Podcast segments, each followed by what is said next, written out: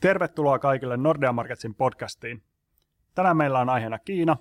Siellähän vastikään pidettiin puoluekokous ja Kiinan tilannetta on avaamassa pääekonomistimme Tuuli Koivu. Mä olen puolestani ekonomisti Christian Nummelin. Tuuli, aloitetaan puoluekokouksesta. Mitkä nyt on päällimmäiset tunnelmat puoluekokouksen Annista? No päällimmäiset tunnelmat on ehkä hitusen synkät tai, tai negatiiviset. Mitään sellaisia valtavia yllätyksiä tuon viime viikon aikana ei koettu.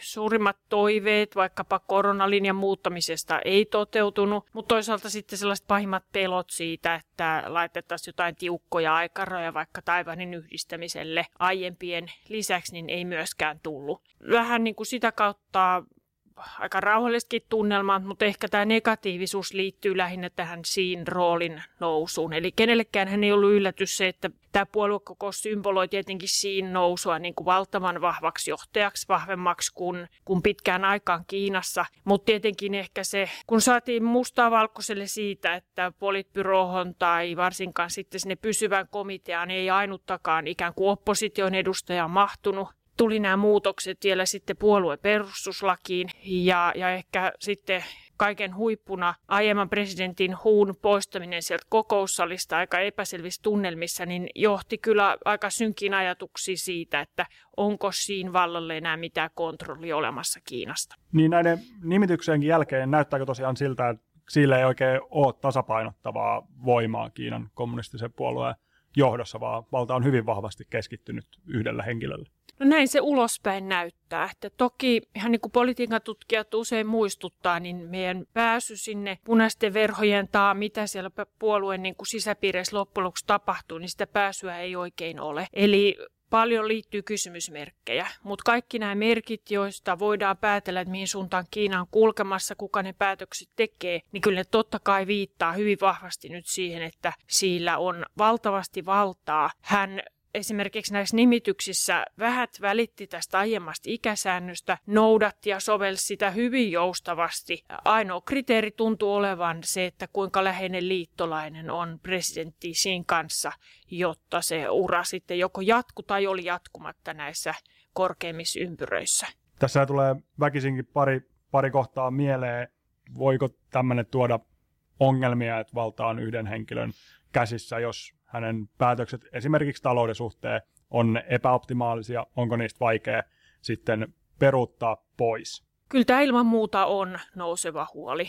Ensinnäkin tietenkin se, että jos yksi ihminen on, on hyvin vahva, tämä huun poistaminen sieltä kokoussalista ehkä jossain määrin voi voi kuvata myös sellaista tiettyä pelonilmapiiriä, joka mahdollisesti siellä leijuu, niin totta kai silloin herää se kysymys, että kuka uskaltaa viedä edes vähän negatiivisempaa dataa presidenttisiin pöydälle. Ja jos se data, jota hän jo saa ja lukee, on väärä, niin totta kai silloin sitten päätöksetkin on hyvin suurella todennäköisyydellä vääriä. Ja nyt kun ei minkäännäköistä jarrua sitten ole tälle toimeenpanolle, niin tietenkin jos presidentti tekee väärät päätökset, niin sitten se toimeenpano on, on aika vauhdikasta sinne väärään suuntaan ja tässä voi olla, olla niin kuin aika moisia skenaarioita edessä. Et kyllä tässä tietenkin nyt paljon tulee riippumaan yksinomaan siitä, että minkälaista linjaa Xi vetää ja hänen tekemisiä ja sanomisiaan täytyy seurata vielä vähän tarkemmin kuin tähän asti. Ja tähän on hyvin tyypillinen autoritääristen maiden ongelma, että se helposti aletaan informaatiota, mitä viedään ylimpään johtoon, niin, niin suodattamaan. Ehkä toinen vielä näistä, sanoit ikärajoista tai miten sitä tulkitaan, niin siellä ei näytä selkeitä seuraajaa sille olevan. Onko tässä mahdollisuus, että jos ja kun Siime poistuu presidentin paikalta myöhemmin, niin avaako se mahdollista valtakamppailun riskiä? Ilman muuta. Tästä politiikan tutkijat on hyvin huolissaan ja he usein kuvaa muissakin maissa tapahtuvia vallansiirtoja, että jos ei se, jos ei se niin kuin hoidu hallitusti ja, ja tiettyjen aikojen jälkeen niin yleensä sitten riski siihen, että tapahtuu jotain kovinkin myllertävää, niin kasvaa ja Kiina tuskin on poikkeus tässä suhteessa. Että nyt tietenkin mennään niin kuin varmaan ainakin seuraa viisi vuotta siinä tiukas johdossa. Tuleeko viiden vuoden päästä sitten niitä seuraajaehdokkaita sinne korkeisiin posteihin, niin se on sitten sen ajan murhe, mutta kyllä tämä tietenkin aika iso pettymys meille kaikille oli jo viisi vuotta sitten, että, että kaikki merkit viittasivat tähän, että si pysyy vallassa todella pitkään ja tästä jo kuitenkin aika etaploituneesta niin kymmenen vuoden välein tapahtuneesta vallanvaihdoksesta niin luovuttiin, kun se on kuitenkin osoittautunut sillä lailla aika hyväksi, ainakin talouden näkökulmasta, että aina se uuden hallinnon on ollut niin kuin helpompi lähteä korjaamaan sen entisen hallinnon virheitä, kun ihmiset on vaihtunut. Nyt kun sama johtaja on, niin miten ihmeessä hän uskaltaa korjata tai lähteä korjaamaan mitä virheitä, kun, kun sama naama pysyy siellä. Kyllä. Koronalinjauksistahan ei juurikaan mitään positiivista Kiinasta kuulunut vähän aikaa. Ehkä tuossa alkusyksystä tuntuu olevan sellainen perustunnelma, että vuoden lopussa voitaisiin vähän, vähän avata. Valitettavasti rokotteiden osalta näyttää aika, aika heikolta Kiinassa.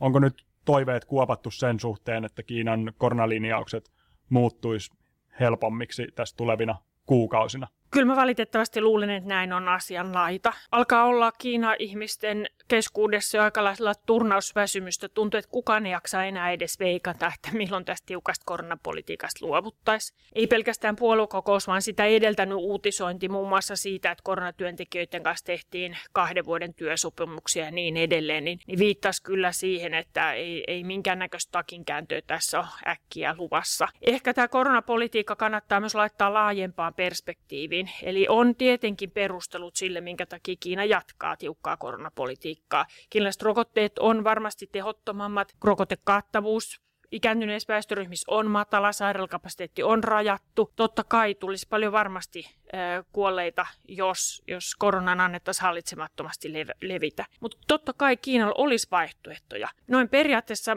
Kiinahan voisi ostaa länsimaista tehokkaammat rokotteet.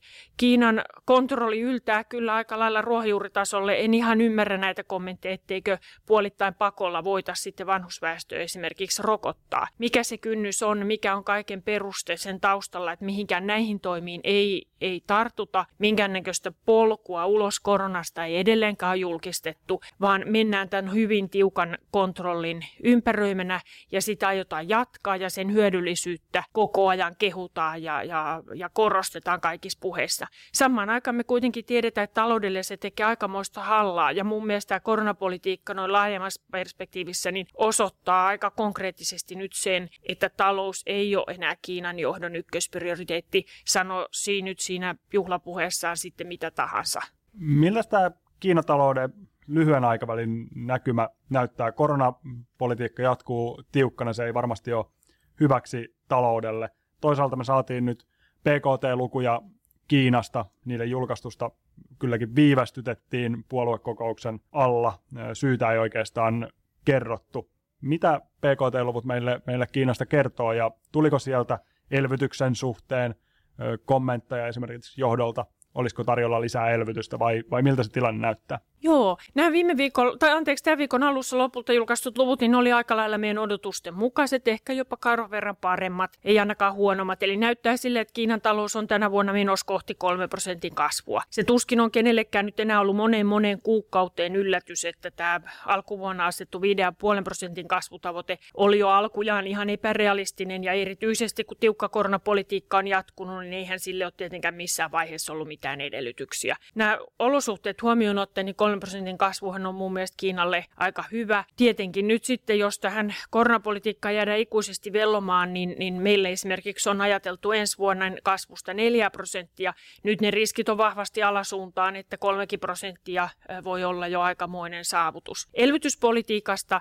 tässä puoluekokouksessa ei käytännössä puhuttu. Siinä, siinä puheessa ylipäätään talouspolitiikkaan liittyvät kommentit oli hyvin ylimalkaisia ja tämä puoluekokous ei yleensäkään ole se paikka, jossa jossa niin kuin seuraavan vuoden talouspolitiikkaa äm, kauheasti avattaisiin. Sen aika tulee marras-joulukuussa, jolloin sitten tällaiset työkomiteat kokoontuu ja jolloin päätetään sitten elvytysrahoista, siitä mitä nyt sitten investoidaan ja, ja minkälaisia mahdollisia veromuutoksia esimerkiksi Kiinalle on ensi vuonna tulossa. Vaikka nämä Kiinan 5-6 prosentin kasvulukuihin tuskin on, on tässä paluuta, mutta 3 prosenttia ei kuulostaa länsimaista näkökulmasta aika kovalta kasvulta. Lisäksi väestökehityshän antaa Kiinassa vastatuulta kyllä talouskasvulle. Mihin se Kiinan kasvu perustuu? Nehän on verrattain kuitenkin kovia. Kyllä.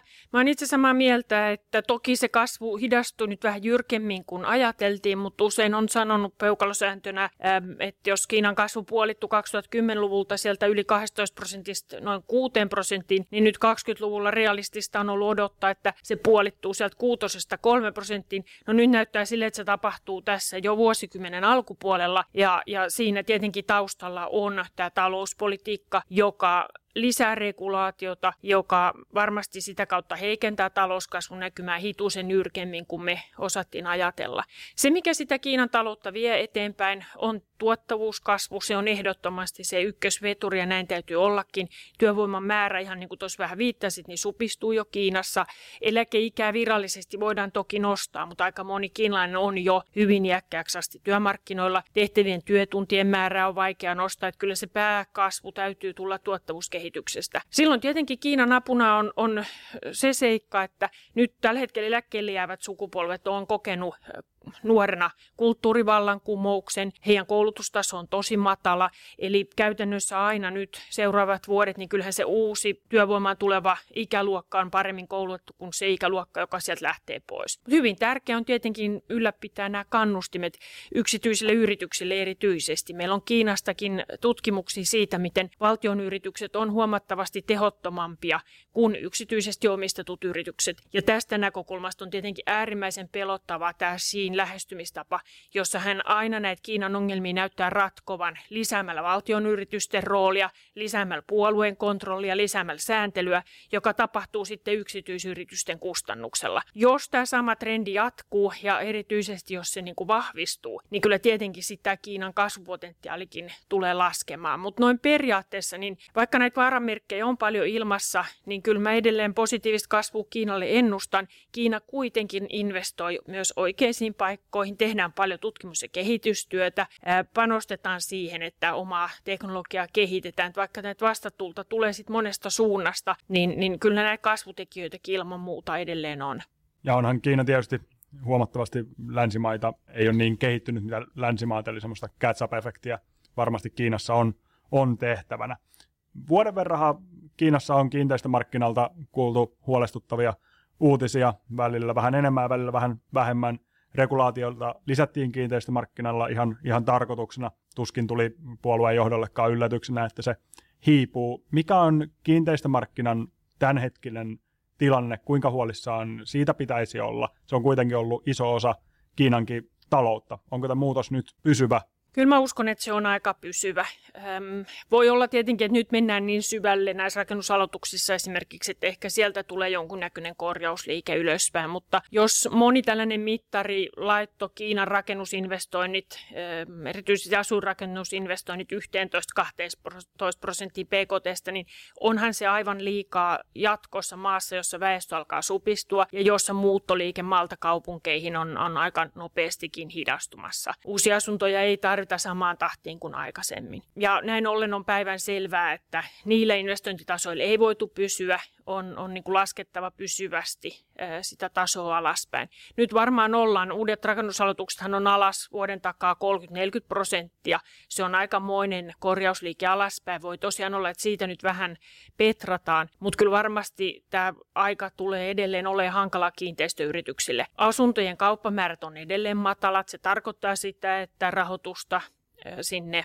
kiinteistöfirmoihin edelleen on aika rajatusti saatavilla. Ja kyllä mä ajattelen, että se heijastuu ainakin koko tämän talven, ehkä ainakin seuraavan vuoden ajan hyvin matalina rakennusaloituksina.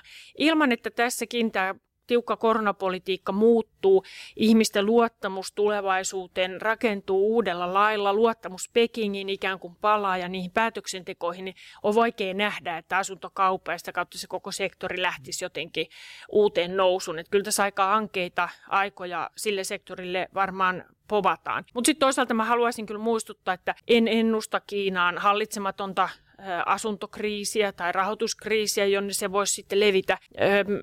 Mä kyllä edelleen ajattelen näin, että Kiinan johto pystyy pitämään tämän näpeissään. Tämä on vähän kaksijakoinen tilanne, mutta itse asiassa niin Kiinahan on ollut tunnettu tästä suuresta velkaongelmasta ja tätä velkaa on ollut paljon siellä, myös siellä kiinteistösektorilla – Ja kyllähän sen sektorin niin kuin se täytyy saada tavallaan kuriin ja nämä resurssit, joita on allokoitu sinne rakentamiseen, niin nyt niille haetaan niin kuin tuottavampaa tarkoitusta sitten vaikkapa siellä korkean teknologian teollisuudessa. Että tässäkin mielessä niin kyllä, kyllä niin kuin presidentin linja varmaan siinä mielessä on oikein, että ratkotaan oikea ongelma. Tässä tapauksessa se on se velka, mutta tietenkin tämä sääntelyn nopea lisääntyminen siellä rakentamispuolella on ollut monelle varmasti yllätys ja se täyskäännös siitä, että aina aikaisemmin on elvytetty sitä sektoria ja nyt pysytään sieltä aika kaukana, niin on varmasti yllättänyt monet ja, ja nimenomaan tämä regulaation lisääntyminen, Pekingin kontrollin lisääntyminen on, on tietenkin tämän ongelmanratkaisun se hankala puoli. Tänä vuonnahan myös sijoittajien tunnelmat on muuttunut Kiinan suhteen ulkomaista pääomaa on Kiinasta lähtenyt tai esimerkiksi erääntyviä velkakirjoja, niin niitä rahoja ei sijoitettu uudelleen Kiinaan. Osa syy varmasti tähän on Venäjän aloittama hyökkäyssota Ukrainassa, mikä on laittanut sijoittajat pohtimaan geopolitiikkaa aivan, aivan uudella tavalla. Kiinan juon on myös heikentynyt ihan reippaasti tänä vuonna erityisesti dollaria vastaan ja itse asiassa puoluekokouksen jälkeen heikentyminen vaan vaan nopeutu. Kiinan viranomaiset on pyrkinyt, pyrkinyt keskuspankki mukaan lukuen pitämään juonia vähän, vähän vahvempana, ja tässä näyttää siltä, että juon voi kyllä tästä heikentyä vielä lisää, mutta selkeästi poliittista painetta tulee, tulee toiseen suuntaan. Nopeata heikentymistä ei, ei haluttaisi erityisesti dollaria, dollaria vastaan nähdä. Samalla herää kysymys, että onko pääomarajoitteet myös mahdollisia, mikäli pelkästään puheilla tai valtionpankkien kautta juonin kurssia ei saada vakautettua, niin voisiko Kiina, Kiina tehdä pääomarajoitteita? Niitähän Kiinassa on ennenkin nähty eikä vapaasti vieläkään liiku, niin miten näet tämän, tämän riskin? Kyllä se varmasti tässä tilanteessa ilman muuta on noussut. Ja tämä vaikea tilanne ei tietenkään koske vain Kiinaa, vaan montaa muutakin kehittyvää taloutta. Kun länsimaissa tämä inflaatiokorkokehitys on niin epävarmalla tolalle. Me ei tiedetä, kuinka korkealle keskuspankkien lopulta täytyy esimerkiksi USAssa mennä, jotta inflaation siivet ikään kuin katkaistaan ja saadaan se inflaatio palaamaan kohti keskuspankin tavoitetta. Niin totta kai tämä tilanne herättää huolta myös hyvin paljon sit nousevissa talouksissa. Kiinan osalta tähän tulee nyt kaveriksi nämä nousseet poliittiset riskit. Se, että siinä asema on niin vahva, se, että hänet tunnetaan niin kuin, ei ollenkaan talousihmisenä, vaan hän menee niin kuin turvallisuus edellä, niin kuin tässä puheessa. Äm, sanavalinnat kertoo siitä, että talous ei ole enää prioriteetti, niin, niin totta kai se lisää sitten näitä Kiinan riskejä. Nythän meillä on ollut tällä viikolla kansallisessa mediassakin uutisia, joissa nimenomaan kiinalaiset on alkanut siirtää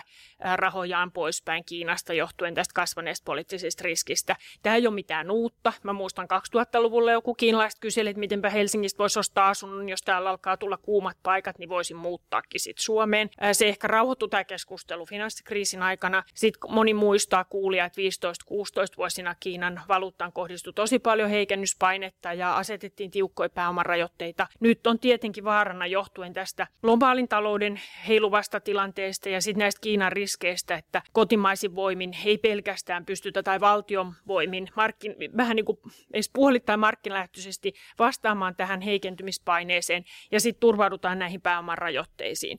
Näitä pääomarajoitteiden käyttöä ehkä puoltaa tässä tilanteessa kaksi seikkaa.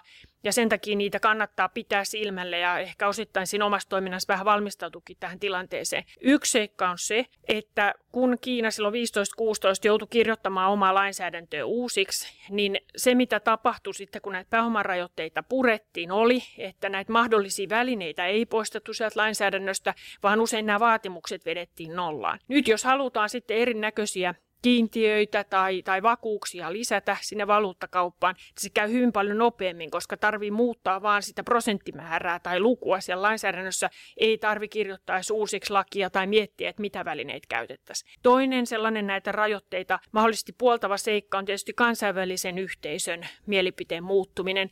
Mä olin kolme viikkoa sitten USAssa, me käytiin myös kansainvälisessä valuuttarahastossa, ja kyllähän siinäkin vierailu kävi ilmi se, että IMFn suhtautuminen viimeisen vajaan kymmenen vuoden vuoden aikana pääoman liikerajoitteisiin on muuttunut aiempaa suopeammaksi. Nämä rajoitteet nähdään itse asiassa aika hyvin toimivan monessa nousevassa taloudessa. Ne ei viekään niin kuin investoijien luottamusta vuosikymmeniksi, niin kuin aikaisemmin ajateltiin, vaan niitä ihan IMF osittain niin kuin suositteleekin tietyissä tilanteissa käytettäväksi. Ja, ja tämä varmasti heijastuu nyt myös tähän Kiinan tapaukseen, että sen takia niin kyllä kannattaa ilman muuta seurata ja miettiä sitä, että missä ne rahat nyt kullonkin on. Sähän Kristian seuraat sitä valuuttamarkkinaa hyvin tiiviisti, niin minkälaisia liikkeitä siellä juonissa nyt on viime päivinä nähty ja mikä meidän ennuste juonille on?